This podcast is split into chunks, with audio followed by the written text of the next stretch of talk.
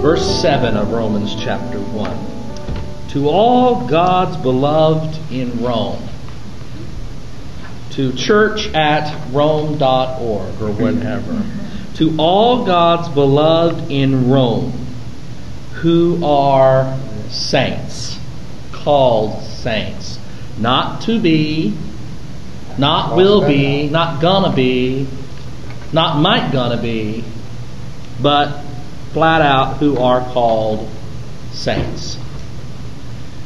That's what you are. Agios, the chosen, set apart of God. Saint Lee. Yeah. That's an adverb, isn't it? yes, it, well, yeah, there you go. You know your parts of speech. Grace. The Hagios, can I just go to? Sure. The, um, you get both saints and holy from the same. Mm-hmm. Mm-hmm. Agios is the holy ones, and it's just a modificate. When you attach it to people, it becomes a modifier. Saints, or saint, you could say saintly. But it means those who are set apart. In, in, the, in the Greek religious tr- terminology and in the Septuagint, that which was placed on an altar becomes agioi. Holy, set apart, saint, sanctified, you might even say. Set apart for the use of the deity. In the, in the Septuagint, anything that is placed on the altar to be slaughtered uh, in a sacrifice, in the sacrificial system, is made holy. In the Greek religions, the things that are turned over to the gods were holy, set apart. And it's a basic, easy, very helpful word that Paul uses here. They are the holy ones. And to us, that sounds even worse than saints, doesn't it? Yeah, but if you think about the, um, it, it, it, it being set apart, like you said, you know, it's, it's the position that you are kind of given Thank you. being set apart. So it has nothing to do with your your behavior, if it's in line or not in line with that position. It's like talking about your children. It's your child. Whether your child's being good or bad is completely a different co- topic than whether they're your child They're or your not. child. So you're a saint or you're a called one, Mhm. regardless of anything else that's going on. Mhm. It, it, um, it describes the office you hold, Right. your state of being, not so much how you behave. It, it describes to whom you belong. Because that which is set upon the altar is set apart for the deity. Therefore, we become, we, we are, you, you could theoretically translate this to all of God's beloved in Rome, those who belong to God. Set apart for God. Set apart to, as God's possession, as God's very own children, even, to really get far away in a dynamic equivalence to God's possessions, that those who are set apart for God. He's also setting them apart from the rest of. Well, when you are set apart from God, you are set apart from from something, and that is from this present evil world, from having been pagans, from having been just Jews, from having been something that they uh, were before. They are now gods. So being set apart means you're set apart to something and you're set apart from something else. All right. Normally, when we think of saint or holy one, we think of someone, some little old lady with the hair pulled back in a bun who never does anything wrong and stares at you when you got loud in church. I can think of Deserving, several. yeah. Yeah. I can think of se- I can think of several who who fit that qualification when, when I was growing up. And anytime I made a noise, it was like, and um, They uh, weren't like Saint Mother, this one, they weren't like Mother Teresa then, they were the other side. They Mother like Teresa was not in terms of uh, what most people think of as uh, holy behavior. Uh-uh. She did a lot of very good godly things, and she was set apart for God, and she was definitely a saint in that sense. But she was also a human being with faults and doubts, and struggled with sin throughout her life, even towards the end. That's something that we, that's something the Roman Catholic Church is going to have to deal with when they finish the canonization process and make her a saint. it's, it's unfortunate that now we look at, we live in a society where we have, like the Catholic Church, who has elevated the word saint and attached it to people who we put at a different level. So we immediately think of that word and we, you know, are looking up to Mhm. somebody who's deserving of it. Yeah. And it's, it's been a great coup, I guess, for Satan to have led us in that direction. To have ruined that word. Yeah, version, yeah, exactly. That there are saints and then there are saints. Right. I have a friend who says there are saints with a little s and the saints with a big S. and I understand what he means by that. There are certain people who fit this qualification, whose life, having been set apart for God, is a good example for us to follow. And that's what they initially meant by that. But it becomes almost as if those are saints and you can't be. That's not what Paul says. He indiscriminately says, to all, not some, to all of God's beloved in Rome, who are called saints, who are saints, who are identified as the Holy ones set apart for God. Grace to you and peace from God our Father and the Lord Jesus Christ. That is a blessing, a statement of blessing and a statement of fact. Charis umen kai arene, apotheo patros, amon kai kurio Jesu Christu. Grace unto you and peace, unearned, unmerited, undeserved favor, love, acceptance to you, and peace, the end of againstness with God, from God our Father and the Lord Jesus Christ. Two persons of the Trinity, but not the third. I'm just curious. So. Yes, you just mentioned in verse four. Yeah. Talks about the Holy Spirit. You think he'd give you Yeah. a blessing from that, wouldn't you? Yes, you would think so. Maybe that's the, he's thinking of it as, Well, it's not the blessing is the Holy Spirit. huh? Thank you. It's it's not part of the traditional formula, but you could say arene and charis, peace and grace, are the immediate manifestations of the presence of the Spirit. So you could combine them in a very, very, very loose and inaccurate translation by saying, "The Holy Spirit be with you from God our Father and the Lord Jesus Christ."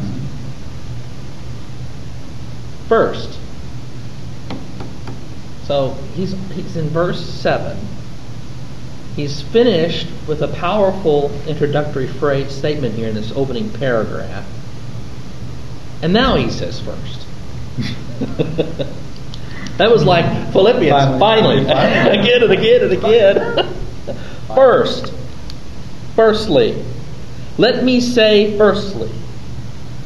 First, I thank my God through Jesus Christ for all of you, because your faith is proclaimed throughout the world.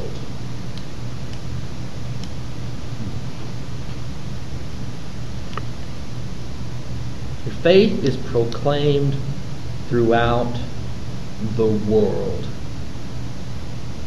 Throughout in olo to cosmo. Literally, to translate this into English using that word as it has come into English through through frankly through Russian, your faith is proclaimed throughout the universe. Cosmos. Literally, it's the Greek word cosmo throughout the world. The Greek word for world, cosmos, is utilized not of, of, of it all that was of importance. Does that mean that there that this statement here, because your faith is proclaimed throughout the world, does that mean that Paul is claiming that their faith is being proclaimed in Central and South America? World She knew it. Yeah, that's right. Or that it was being proclaimed in China or South Africa? Uh, what was that place he wanted to go to? Spain. He knew it wasn't being proclaimed in Spain. That's why. Yeah, that's why he wants to go That's there. It's being proclaimed throughout the whole world that he knew, that he lived in. Well, what's that? His ex- his world. Is there another interpretation for proclaimed in that Greek word, or is there no room for a different interpretation for proclaimed? Preached. Ah, it's still different. Why? One says reported. Reported. That's kind of passive, you know, like it, it's being reported all over the world. Reported. Let's see. Have, is spoken of, your faith is Is spoken of. throughout the world. Is talked about. The New Living Translation. is becoming known. Is Of course. becoming known. The old looking. The New American Standard reads, Because your faith is being proclaimed. And the word is kata galesetai, which is based on the word to proclaim, to preach. Uh, the root for word for angel is in there. There's two others that this one has. Yeah. It says, Because all over the world they are telling the story of your faith. That's the Okay. NIV. That's like yours. And then because, and then in brackets, the re- because the report of your faith is made known to all the world and is commended everywhere. So Guess that's- both of them. I guess yours. one? It, it, it's it, this is always interesting to see how the translations deal with it. The RSV deal with it pretty much the same way. And the Oxford What does the RSV say? Proclaimed in all the world. Proclaimed. Proclaimed. They're all saying the same thing. They're saying the same thing. It's just interesting. Uh, to proclaim is a is active. Reported Yeah. is somewhat passive. Mm-hmm. Like a news report. For God, and, and what, let's finish the cosmos part. Uh, he's not talking about the entire universe or Central and South America. He's talking about the world of the church, the Christian world to this point. In other words, he's talking about the eastern half of the Roman Empire.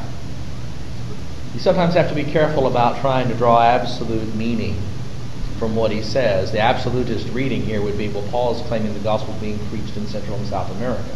No, he's not. Or someplace that he theoretically might know about, like India. Uh, he's not making that claim. By this point in time, the gospel had been preached in India, yes. But whether or not their faith in Rome had been preached in India, I seriously doubt it. Possible, but not likely. Because your faith is proclaimed throughout the world. For God, whom I serve with my spirit by announcing the gospel of his Son, is my witness that without ceasing I remember you always in my prayers. He must have had a long prayer list. I mean, when you think about how many Yeah. people he constantly remembers, you know, I'm not that diligent in, in, in, in the tiny little, you know, stuff I try and, and remember to. Maybe he says, bless them all. All those saints. God God be with all the everybody saints. that- All those saints. Thank you for everything.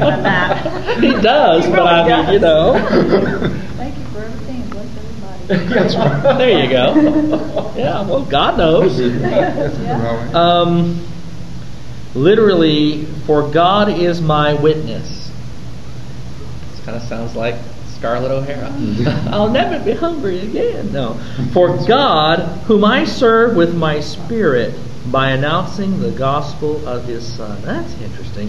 Whom I serve with my spirit. Whom I serve with my spirit. Pneumatai.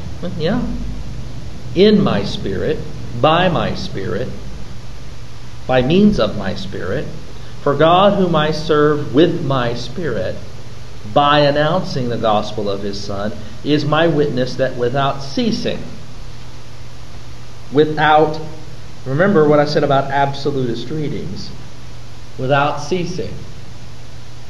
That could be taken interestingly. But without ceasing, I remember you always in my prayers. Hmm. The uh, in uh, New Living Translation reads here for verse nine, God knows how often I pray for you. Day and night I bring you and your needs in prayer to God, whom I serve with all my heart by spreading the good news about his Son. Well, they made interesting spaghetti work of the, Sure of the word order here, didn't they? Mm. But it makes sense. I think it actually makes a little more sense than how it's being rendered in a somewhat more form literal translation here where the word order is being paid attention to. The Greek word order. Here's one, I don't know who the GSPD is the version, but just the end part, I like the way it says, I never fail to mention you when I pray. That's that's another one of those all, bless all the So, saints. so when he, not that, so it does credit what you said in terms of it's not like he's constantly never ceasing of praying, but when he prays. When he's praying, he never ceases to think. Right. well, hmm Yeah. It's it. He is. You can also understand it as all that he does is, in a sense, a form of prayer. Let's fi- let's let's put the sentence back together because that's not the end of the sentence. For God, whom I serve with my spirit by announcing the gospel of His Son, is my witness that without ceasing I remember you always in my prayers, asking that by God's will I may somehow at last succeed in coming to you. That's what his prayer is for. Asking that by God's will I may somehow at last succeed in coming to you. And of course, his prayer was answered, and he got an imperial paid for, all expenses handled and covered trip to Rome. Uh, he got a cruise actually out of it. of course, he had to abandon ship, but he got a, a, a, a government paid cruise out of it. Um, God's uh, God enabled it in a way that uh, probably, certainly, he had no mind of here. Hmm. He got arrested, made his appeal to yeah, made his appeal to the emperor, and got a free trip to Rome out of it. Yeah. Cool. Hmm. For I am longing to see you, so that I may share with you some spiritual gift to strengthen you. Hmm. The NAS reads, For I long to see you so that I may impart some spiritual gift to you, that you may be established. Made to grow, help you to grow strong in the Lord, the New Living Translation. He wants to come and visit them. And notice, share with them a spiritual gift to strengthen them, or rather, so that we may be mutually encouraged by each other's faith, both yours and mine. Up to now, it seems as though these Roman Christians, wow, he didn't found them, he wasn't their founding pastor. They're already Christians. And he's lauding them. Not only does he have something to share with them, to uphold them, lift them up in their faith, but they might actually be able to share with him, to mutually support each other in the faith. And that is exciting. Where did that faith come from? Roman, the history of the Roman Church is a fascinating history. When you get back to this early period, it's really tough. Uh, Rome claims Peter and Paul as their co-founders, but Christianity predated both Peter and Paul's presence in Rome by decades. It seems most likely, if you follow some of the earliest history of the church, it seems most likely that Christianity first came to Rome in the form of prisoners who had been captured from some of the earliest outposts of Christianity. One speculation is from some areas, early Christians who were captured in Macedonia and taken to Rome. But that seems less likely. Uh, the Macedonian Christian contingency could very well be there, but it wouldn't make up a large percentage if they were. Another factor would possibly be Jewish Christians, and in fact, we know that Jewish Christianity made up a large percentage of the members of the early Roman Church. But there's also good reason to suspect that part of the early Roman Church was made up of some of the converts to Christianity that were made in, of all places, Britain. Britain, very early on, was the site of, well, there was lots of trade going on in the ancient world. Most people don't know that. And Rome had conquered Great Britain in successive battles and wars. And one of those battles brought the leader of one of the ancient British Celtic states back to in, in imprisonment into Rome. And that family that he, that he came with is the royal family, uh, were Christians. If you go and read the history, for example, of the of the British Church, the early British Church, it predates much of the evangelization of the western half of the empire. And there's lots of speculation as to why that happened. Uh, one piece of speculation, I think it's very well grounded, is uh, with the persecution of the early church they had to escape as far as they could from Jewish influence and Jewish Christian influence. And by going to the far western reaches of the empire, they could do that. So that's one speculation. I think actually the church in Rome was made up of three really good, really, really powerful groups. The leadership was part of the exiled Christian leadership out of England you had a large contingency of Jewish merchants who lived in Rome who brought Christianity, Jewish Christianity in, and they made up a large number of the house churches that were in the area. And then there were some of the Macedonian Christians as well who had been relocated to Rome. Um, and that would be a, another smaller factor. It was a strong church. It was heavily influenced by Jewish Christian sentiment. And you see that throughout the letter to the Romans. He's having to deal with these issues. Where's Paul right now when he's writing this? Corinth. Still in Corinth. He's writing from Corinth. I heard that the Roman church was powerful because it had the money. too. Later on, when after after the apostolic period, the Roman church became very powerful in part because it had a great deal of financial resources and those financial resources came from several locations, including the imperial government. But that was also true of the church in Constantinople. The church in Asia Minor was extremely powerful because that was the seat of the eastern half of the Roman Empire, and eventually all of the Roman Empire for a very long period of time. So, This church, though, that he's writing to, really has no relationship to what we would consider as the Roman Catholic Church today. uh, no, but yes. In a sense, yes, and in a sense, no. In, uh, is there a continuity of people? There is, there is an extent to which there is a continuity of people. Is it the same church in character, in nature, in outlook? No. All right. I mean, they worship. Some of them worshipped in the same sites, going all the way back to the second century. So there is a continuity to some extent of people um, but whether or not you can, the church changed so dramatically over the centuries, changing today. It's hard to identify and, and make a direct connection with. That's why I hemmed and hawed for a second. Hmm. Yes and no. In terms of character and nature, no. In terms of continuity of people, it does reach back to that period.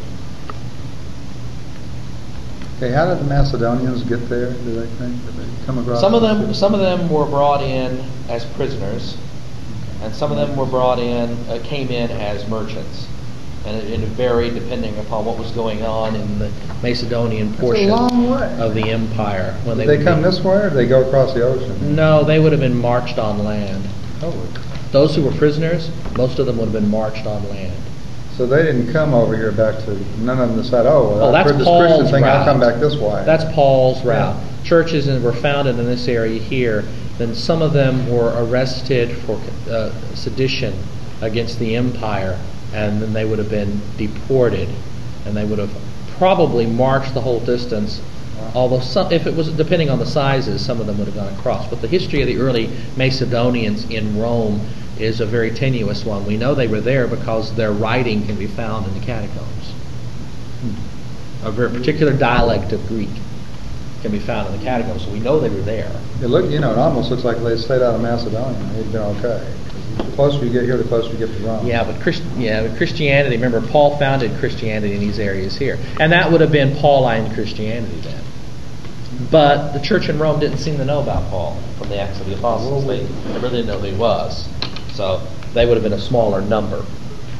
And also, they they, they, they were in, they came in over a long period of time. The Macedonian Christians were constantly being deported into Italy over a long period of time, as, as late as the late second century.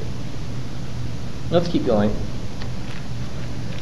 Or rather, so that, let me read the whole sentence.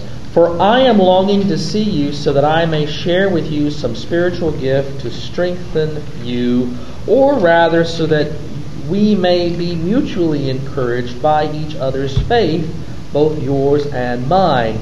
I want you to know, brothers, that I have often intended to come to you, but thus far have been prevented, in order that I may reap some harvest among you as I have among the rest of the Gentiles. I am a debtor both to Greeks and to. What does your translation say there? Barbarians. Barbarians? Wow, mine says non-Greeks. Yours says Non- non-Greeks? Yeah, Greeks and non-Greeks. Non-Greeks? I'm obligated. Barbarians. Barbarians? That's kind of nasty. And when It's they say that presumptive. here, they, they say Greeks and barbarians, okay, but they never use in mine barbarians again. So I don't know, they better talk find out. about Jews Yeah. and Greeks later, but never again about barbarians. I don't know really what they mean by barbarian. Well, this, these people didn't think they, Huh? these, Pardon me? There's not a note down there at the bottom? the NIV No. thinks that's assumptive, obviously. This one has um, civilized peoples and heathen nations, That's pretty bad. and then um, the cultured and the uncultured. Jeez, that's, Bar. they're all insults. Barbarois. Barbarois. We all have that word in English as a name. Barbara. Barbara. Oh, that's unfortunate. Easy money. I know a whole lot of Barbaras, and some of them can be Yeah, rather that's true. barbarian. My cousin was that way. Some of them can be rather barbarous. Barbarois was used of all the non-Greek peoples. Non-Greek. Yeah, it could be Jews. Yeah.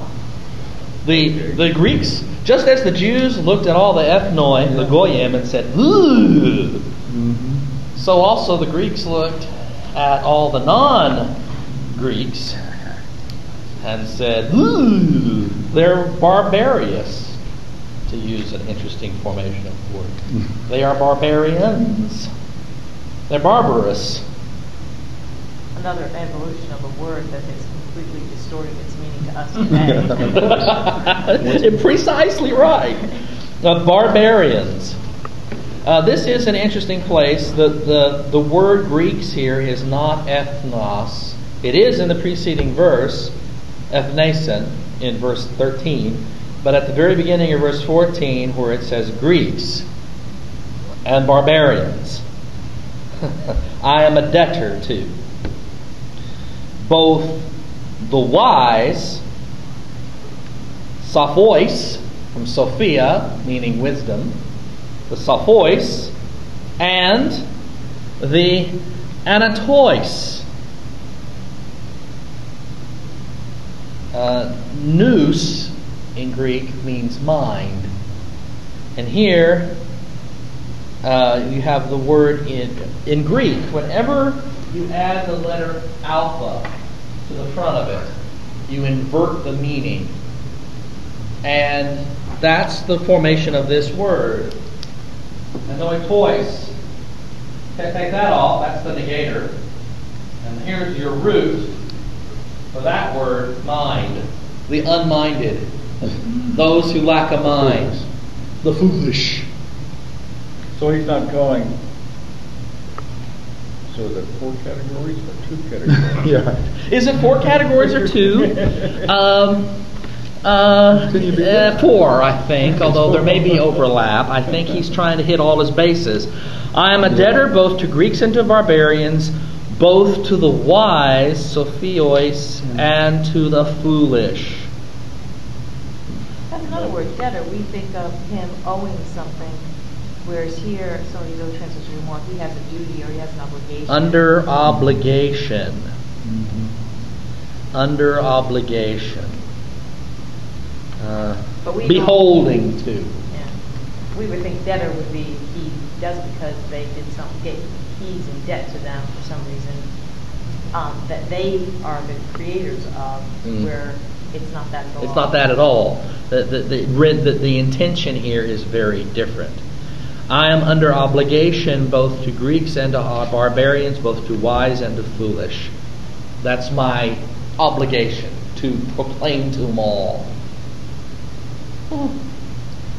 So, for my part, I am eager to preach the gospel to you also who are in Rome. Five categories. Yeah, Huh? the ones that are in Rome or not. No, that would be, that would be, uh, To the barbar, to the Greeks, you went to four, and now you. to the Greeks and the four times two is barbarians, the, the wise and the foolish, also you in Rome. But it could be an unwise Greek, you see, in Rome, or it could be a wise Greek in Rome, or it could be a foolish Greek in Rome, or it could, you see. well, you wouldn't have a foolish Greek; you'd have a, a foolish German. They would never call themselves. barbarian, a foolish German in Rome. Yeah. Uh, the Pope? No, I'm sorry. That's, That's good. no, that's really bad. Um, verse 16 begins with an interesting phrase. For I am not ashamed of the gospel. Huh? I am not ashamed of the gospel. Does anybody have any slightly different rendering of that phrasing? Moffatt says, for I am proud of the gospel. So he, he gives up with the negation. That's what I was going to ask you. What's that Greek word there that uh, is, translated as shame? Ugar, the negator is at the very beginning of the sentence. Ugar, for not uh, ashamed, literally, uh, embarrassed by. Epes kunomai, to be bashful of or embarrassed about. Interesting you put it in that, in that con, instead of being on the positive, like I'm proud to do this. Yeah, the Moffatt translation translation's lovely Not there. ashamed. Could it be maybe he's thinking on his own past actions now that he, you know, is, Well, he was he's ashamed of having once been a persecutor of the church, right? and he's not ashamed of proclaiming the gospel. Well, even in Rome, I mean, this thing gives a paragraph. This is like ten times as long as the verse, the explanation in the NIV. Look at this. This is Yeah, what that's gives quite a right lot, yeah. Typical. But he, Mhm. it's saying that these, that he was saying, I'm not ashamed to say this in Rome, the capital of Italy, and I'm not ashamed. And think that's a long explanation about the Jews because the Messiah came from the Jews, and you know, So, you're telling front- Greeks that you're telling Greeks of- and Romans that the In front know, of Greek, Greeks, in front of the wise of the day, he's not ashamed of Yeah. proclaiming this gospel. He's proud to proclaim this gospel. It's a different context. Yeah? Yeah, could well be. For I am not ashamed. I am proud of the gospel. For I am not ashamed of the gospel, the good news, the good message. It is the power of God for salvation. It is the power. Yeah, but then it The- describes that power. The gospel is the power of God for salvation. Dunamis gar theou, estin eis soteriein, panta tu pistuantai. It is the power of God for salvation to everyone who Believes, has faith. believes, Puts, puts that qualifier on it, doesn't it? has faith. That's not real universal. Well, no, salvation is not universal. Gets trickier. he keeps narrowing it down in a It's sense. Trickier, trickier. Somebody Well, probably. he started narrow, he started the beginning when he narrowed did. it down, when he was speaking only to those that were beloved, which it right there Saints. narrows it down. The saints. Within the Called the saints. Yeah. Those, the, the, it's not speaking to absolutely everybody in the universe. Right. He's speaking to the agios of God, the, the chosen, selected people of God, those who are saints, those who are set apart, those who here exercise faith. I'm not ashamed. I am proud of the gospel. It is the power. Uh, you have talked about this before. That word is dunamis. Means the word from which we get the English word dynamite. It's the explosive energy, you might say. It's the power of God. The power of God for, unto, to salvation. What is meant by soterion, salvation? The gospel is the power of God. Let's use the word for here. For salvation. God. Bringing all who believe into heaven or to God. Hmm. Well, that's certainly the end result. Salvation is far more than just the end result. It's everything in between now and there, too. What does it mean to be saved? Well, we hear that term used all the time by evangelical Christians. What do we mean by soterion, salvation? I think probably everybody has a different meaning of that. That's why I'm. That's why I'm asking. I would, I would look at it as a process myself, in terms of, um, it is the journey that I'm on as a Christian that starts with that power, that dunamis salvation that then kind of lasts you into a sphere that you, that I'm now in, which is this salvation sphere, that, that it's a journey, it's like building this progress, uh, progress. And when I die, that will be the end of my journey, and I will then reach the climax Salvation is a process, therefore. Uh, that's very Wesleyan.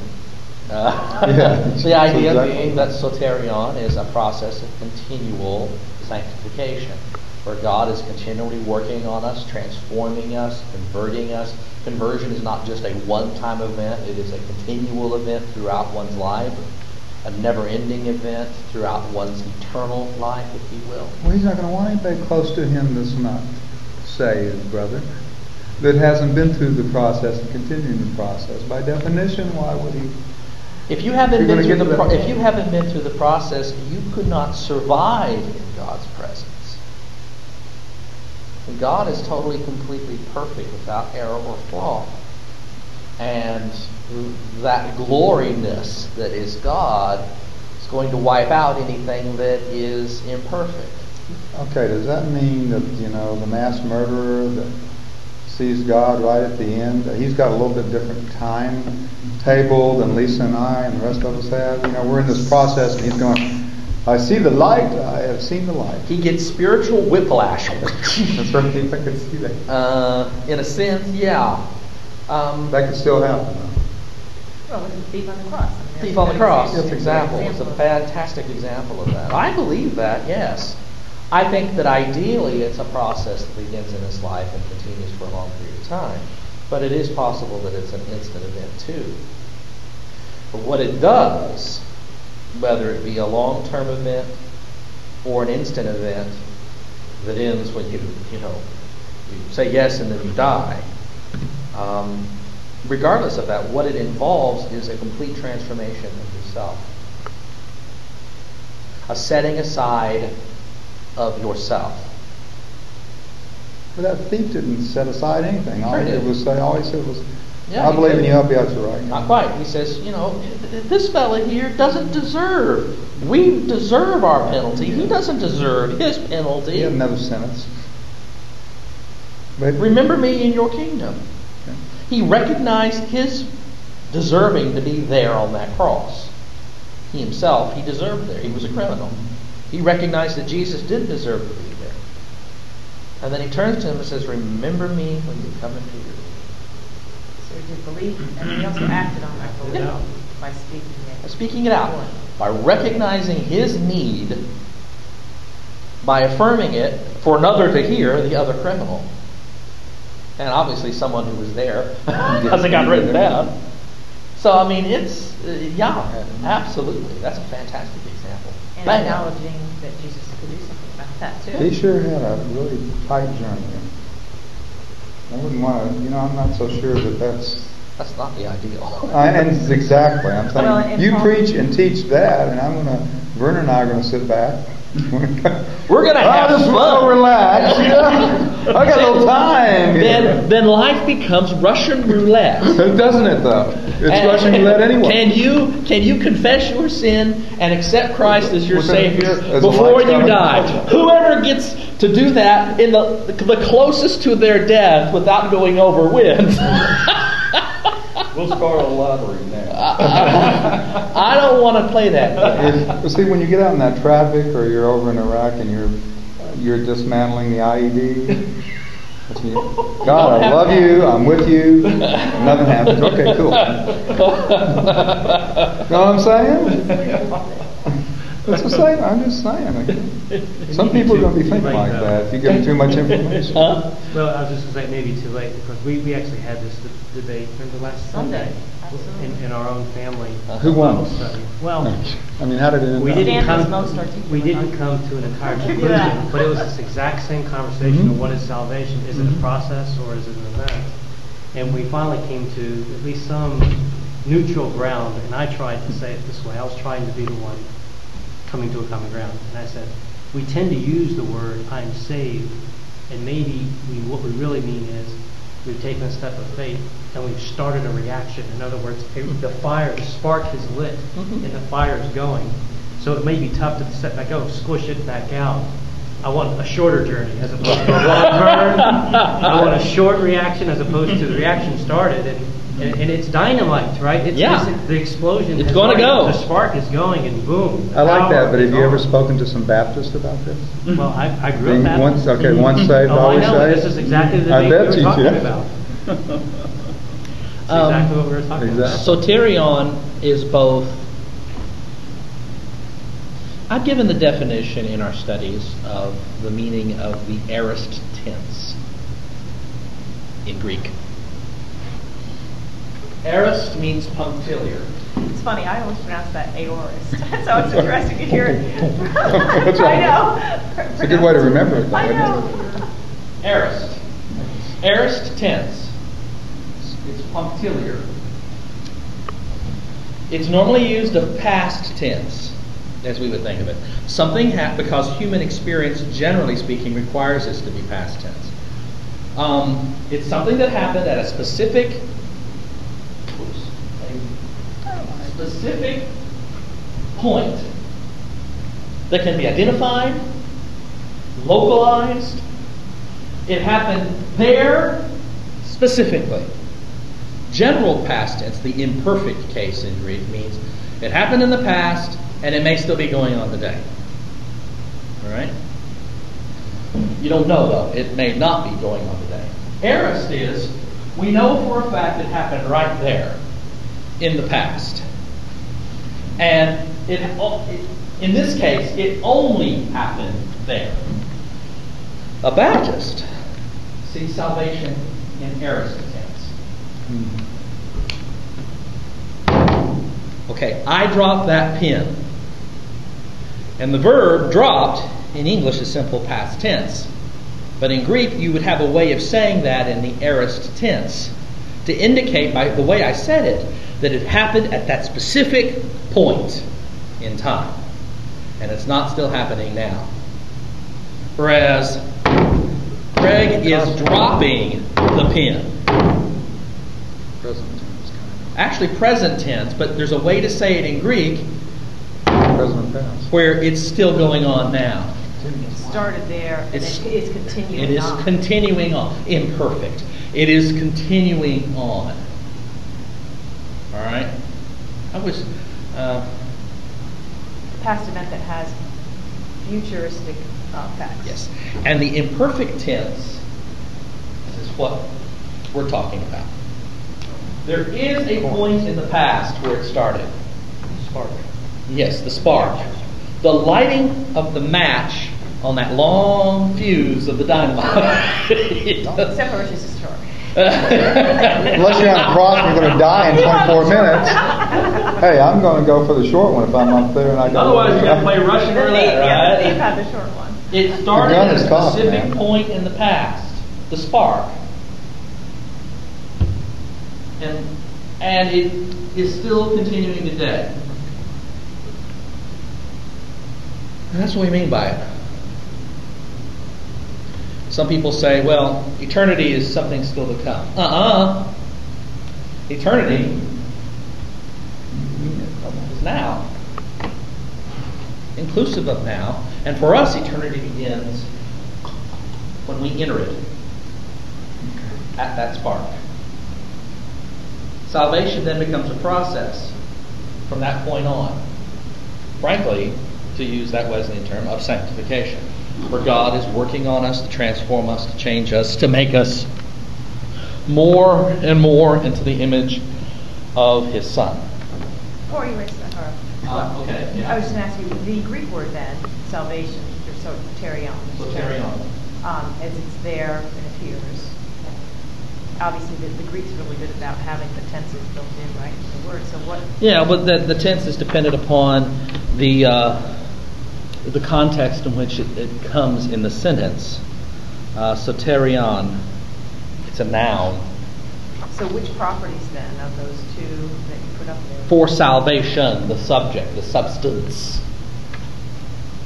not the event, not being saved, but salvation, the thing that it is, the state of existence of having been saved. It is the power of God for salvation, for the establishment of that state to everyone who has faith. The word here for faith, it is a participle and it's present, active, and dative, and is translated usually as believe. Usually as believe. I printed out several versions of it. King Jimmy re- re- renders that as to everyone that believeth. To every uh, the ESV says everyone who believes. The New Jerusalem says everyone who has faith. Revised English Bible says everyone who has faith. Today's English version says uh, uh, to uh, all who believe. The Geneva says to everyone that believeth. That's strange lettering. The Bishop's Bible says to all that believe. The Douay-Rheims says to the Roman Catholic, to everyone that believeth. The NIV says to everyone who believes. The Amplified, to everyone who believes with a personal trust and a confident surrender and a firm reliance. In other words, the Amplified realizes there's a problem here. True its word. It- Amplified. it- yeah. I love the Amplified Bible. It is a glorious, expanded translation. For it is God's power working unto salvation for deliverance from evil, eternal death, to everyone who believes with a personal trust and a confident surrender and firm reliance. That's as bad as yours. Read that one. Yeah, read, read yours, the Living Bible. For I am not ashamed of this good news about Christ. It is God's powerful method of bringing all who believe it to heaven. This message was preached first to the Jews alone, but now everyone is invited to come to God in, in this same way. Where does it say save in there? Did I read the wrong thing? Somewhere it says, talks about saving. I thought it worked that Into way. heaven doesn't really say it. Yeah. Uh, the New Yeah. Living says, For I am not ashamed of the good news of, about Christ. It is the power of God at work, saving Saving. everyone who believes. I knew it. Saving. New English translation, um, everyone who believes. The message. It's news I'm most proud to proclaim. This extraordinary message of God's powerful plan to rescue everyone who trusts in Him. Wow! It's the same thing. Everyone who trusts, who trusts in Him. You said that wasn't as strong as belief, didn't you, before? Trust is really, really, really good. Um, it, it, the problem is, is that belief is insufficient, and trust is a little closer in some things and not in others. Yeah. You gotta have faith. Faith, right? Faith is the belief in, incorporates the mental aspect. Trust incorporates the physical aspect. Faith combines them. So the verb here is actually a participle. Now, I wanted to double check my remember- remembrance of Greek participles. It says here, a participle is a verbal adjective, and therefore it has characteristics of both verbs and adjectives. This is from James M. Efird's A Grammar for New Testament Greek. A participle is a verbal adjective, and therefore it has characteristics of both verbs and adjectives. As a verb, it has tense, voice, and complements, such as objects. As an adjective, it has gender, number, and case. Therefore, it must agree with the noun or pronoun it modifies in gender, number, and case.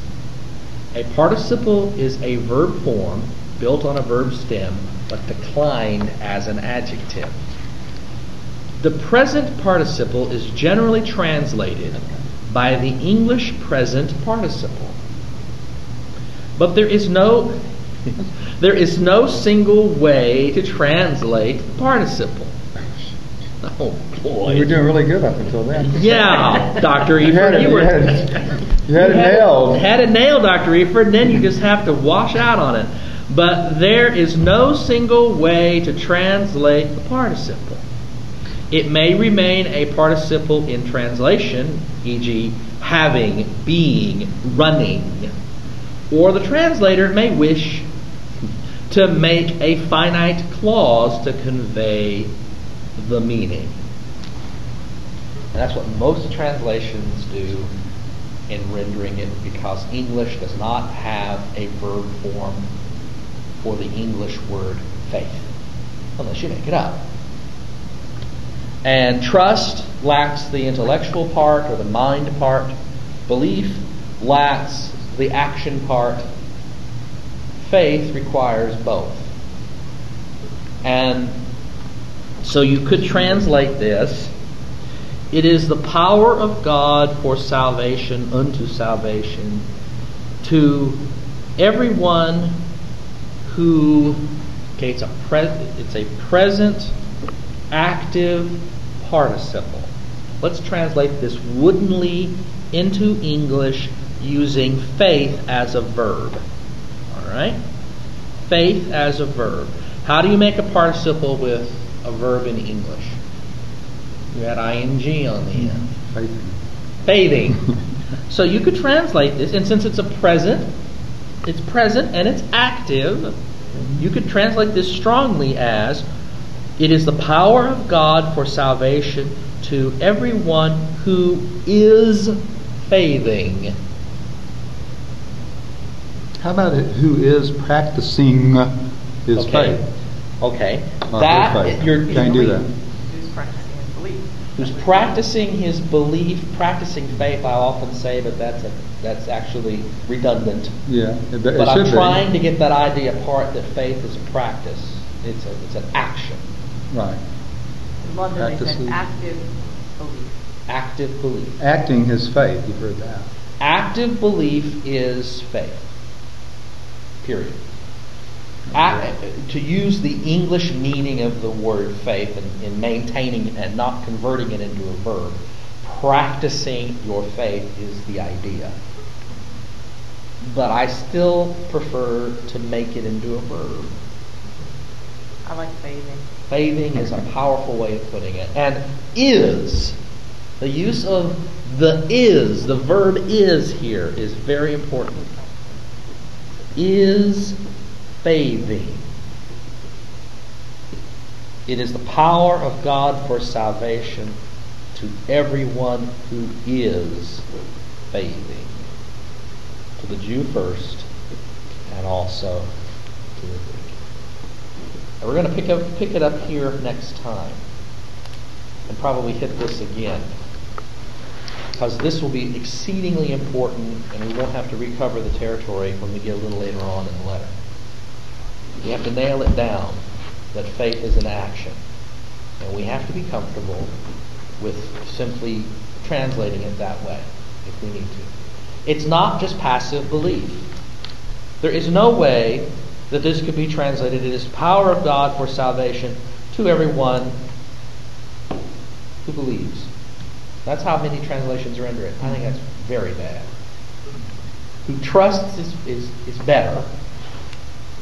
Who has faith is extremely close.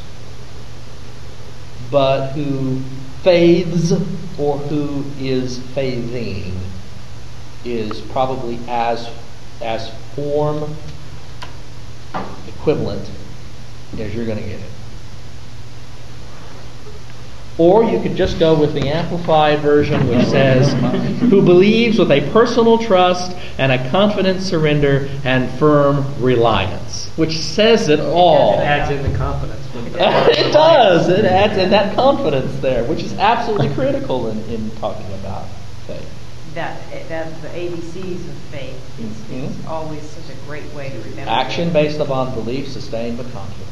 And that amplified version, does it exactly that way. And that, that's that they're pulling from that same definition of, of pistuo that you have in several of the Greek lexicons where it says that pistuo, faith, faithing action, is an action based upon belief sustained by confidence. And that's you have to have that confidence in there. It just has to be there. Or you can't act. No. Well, you can act, but it becomes foolhardiness. As I've said in the past, there's a, there is a fine distinction between faith and foolhardiness. And, and confidence gives you, gives you the discrimination to be able to say, I can believe this, and therefore I can act on it because I'm confident in the source of my belief and the one in whom I am believing in this case. But you don't have the confidence, you, if you look back at like the Israelites wandering in the wilderness, they, they had the belief because they saw, they had the belief, Mhm. but they lacked the confidence to act on that belief, so they let the circumstances around them. Define what they do. Yeah, A, a good example, and I use this all the time when I talk about faith, every time I preach a sermon on the basics of faith, I use the chair as an illustration. And you're, you're Yeah. practicing supreme confidence right now because you're sitting in that chair with your feet up in it. That is an example of her, the degree of her confidence. She has belief the chair will support her, but she demonstrates the confidence that that chair will support her by putting her feet in it too. I still question the confidence of the thief up up there, okay? Mm-hmm. All he had to do was say one thing, he didn't have to do- take any action. Well, think about his How confidence. much action did he take? his action was speaking. Why did he even have to say First he- anything? First he recognized. That's good. That's part of the belief. That's the belief. And you know what? He didn't. It wasn't an assent to doctrines. It was an assent to who he was. Jesus, who Jesus is. Recognition of what he deserved, being up there on the cross.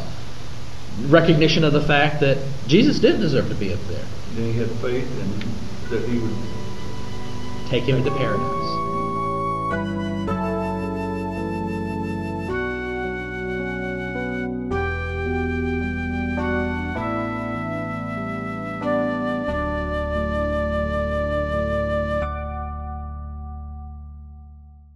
Have been listening to a Bible study by Dr. Gregory Neal, Senior Pastor of St. Stephen United Methodist Church and Rector of Grace Incarnate Ministries. Copyright 2008 by Dr. Gregory S. Neal. All rights reserved.